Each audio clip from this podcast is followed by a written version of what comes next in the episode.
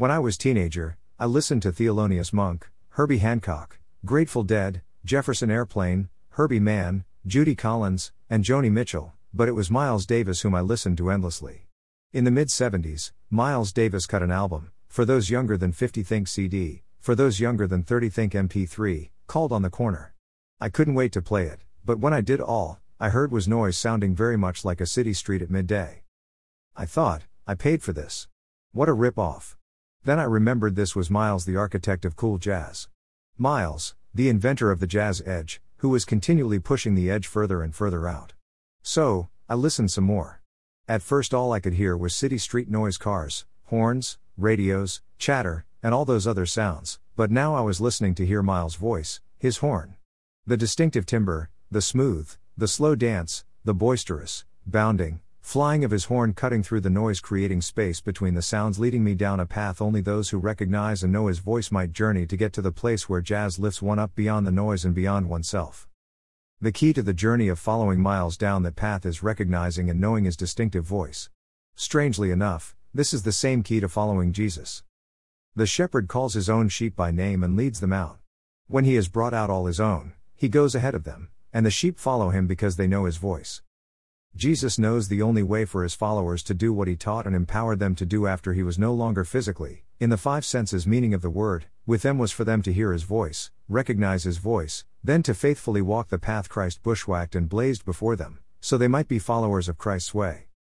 The way of daily witnessing to God's restorative justice, God's liberation from oppression, God's promise of an abundant life for everyone, and God's love, which is so inclusive that it reaches out even to those people who hate and seek to exclude everyone not like them the daily witnessing to God's love aimed at healing and reconciling all human brokenness.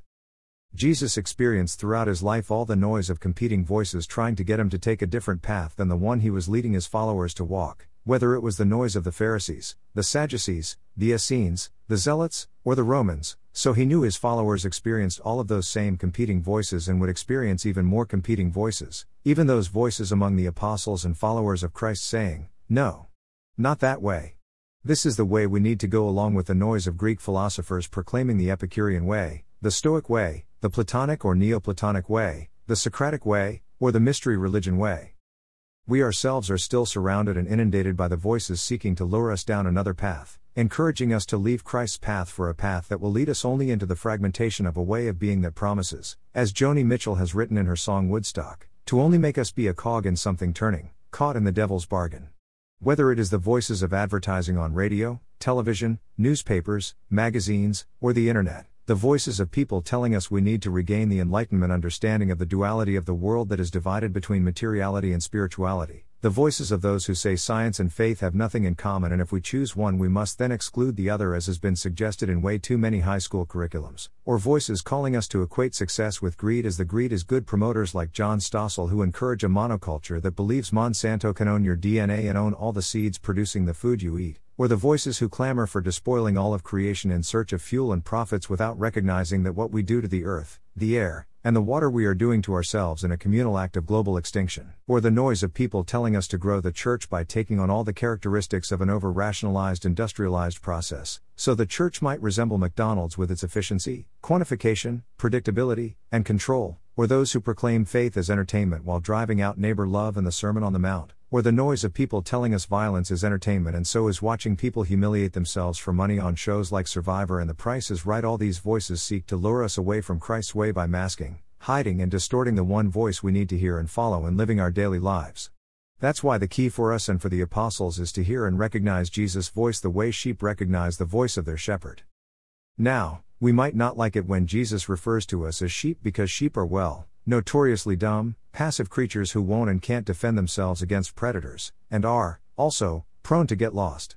But I kinda think they are smart because sheep know they can't go it alone and they know they need someone to lead and guide them. I was told by a parishioner in another congregation I served, who had been shepherd when he was a boy in Italy, that sheep are herded by being led. If you were to stand behind sheep and make a lot of noise, all that happens is that the sheep run around to get behind you, so you can lead them. They prefer being led. However, they will only follow their shepherd because his voice is the one voice they know and trust. You see, shepherds and sheep have an intimate relationship with each other. Sheep, it seems, consider the shepherds part of their family and they develop and share a language of their own. The shepherd can tell the difference between a bleat of pain and a bleat of pleasure, while the sheep learn the click of a tongue that means food, the two note song signaling it's time to go home, and the tone of comfort in the shepherd's voice that assures the sheep the shepherd is looking out for their well being. They trust the shepherd will never lead them into danger or abandon them, but will always protect and save them, will always lead them to places of nourishment and peace. The same is true for the apostles. Their relationship with Jesus grows and deepens over those three years and, most importantly, during the 40 days following his resurrection. The apostles learn what his voice sounds like and what his words mean. They develop a language that is not only their own but has its roots in the language they already share as Judeans, though Jesus deepens their understanding of the nuances of this language by all that he teaches and commands them and how he, himself, lives it. So, when they are sent out into the world to teach all that Jesus taught them on the day of Pentecost, they are still able to hear his voice, trust his voice, and keep to the path he calls them to journey along throughout their lives, even as they invite others to join them on the journey and become the sheep in Christ's flock. And these new sheep will in turn learn to hear Jesus' voice, to trust his voice, and trust that God in Christ is the Good Shepherd. Yet, how is it that those of us who hear the Apostles' invitation to join the journey and become part of the flock can hear Jesus' voice, trust, and know it is his distinctive voice? The same way the Apostles learned.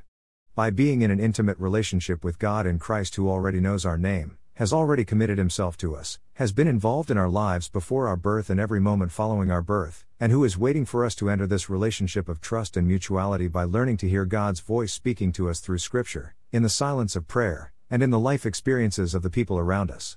This is a way to think about how you will continue to be a community of faith for years to come, how you will leave a legacy ensuring future generations are able to be part of this community of faith.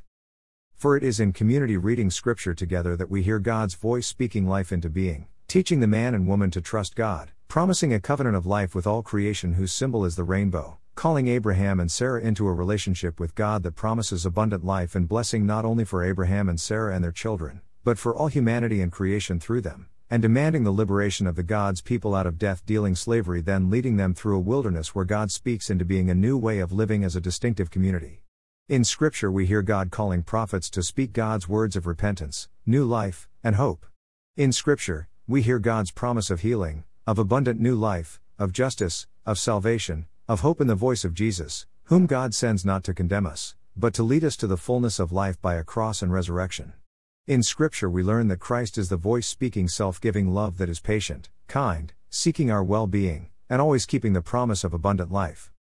A promise we hear in the silence of prayer when we still our voices and all those other competing voices, so we might concentrate on actively listening for Christ's voice. For we know we cannot listen very well to the voice of Christ until we are silent, as the 14th century mystic Johannes Tauler puts it, therefore you should observe silence. In that manner the word can be uttered and heard within. For surely, if you choose to speak, God in Christ must fall silent.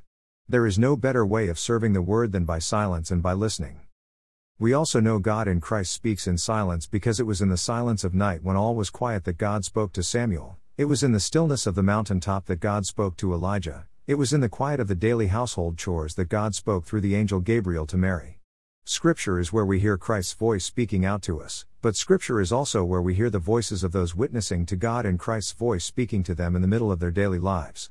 From Noah hearing God calling him to build an ark to Abraham and Sarah answering God's call to leave their homeland for the place God will show them. However, most notably, it is in the Psalms where the witnesses of God's grace speak joyous, glad, abandoning praise and humble thanksgiving for the steadfast love, healing justice, reconciling mercy, and the goodness of an abundant life lived in intimacy with God, even as they testify to hope grounded in God's continuing promises of life heard at times of deepest turmoil and pain. A testimony reminding us that the Psalms are prayers lived by people in all times and places. People like Pearl Kashishian, who while standing at her husband's beside where he lay cold and lifeless one September evening, spoke softly to him, Shall I read to you, darling? His eyelids fluttered and she began reading, The Lord is my shepherd, I shall not want. For Pearl, an Armenian woman of faith looking back upon more than 65 years of married life, she knows how God's goodness and mercy have pursued her and her husband. For Pearl, this psalm is a reminder of how Christ's voice and God's presence have led her down safe paths, especially the experience of walking through the valley of the shadow of death as a child living through the Turkish genocide of Armenians from 1894 to 1916 when more than a million Armenians were killed. As a young woman, Pearl left her town of Kayseri traveling through the desert where more than once the traveling party was without food and water until somehow food was discovered. Where more than once they were led on the right paths avoiding danger, Particularly the night Turkish soldiers surrounded the group, bringing them well within the shadow of darkness, but a rod and staff Pearl said quite literally protected them. That night at her husband's hospice bed, her husband Fred looked at her and in a hoarse whisper asked, What will you do alone? Fred, she said, God is good. Remember how he protected me through the massacre and led me safely to America? Surely, we can trust God to take care of me now. We will simply listen to hear Christ's voice calling us to follow where he leads. For the truth is, we do live in the presence of the Lord's goodness and mercy, and we do dwell in the house of the Lord, and we shall all our life, without end.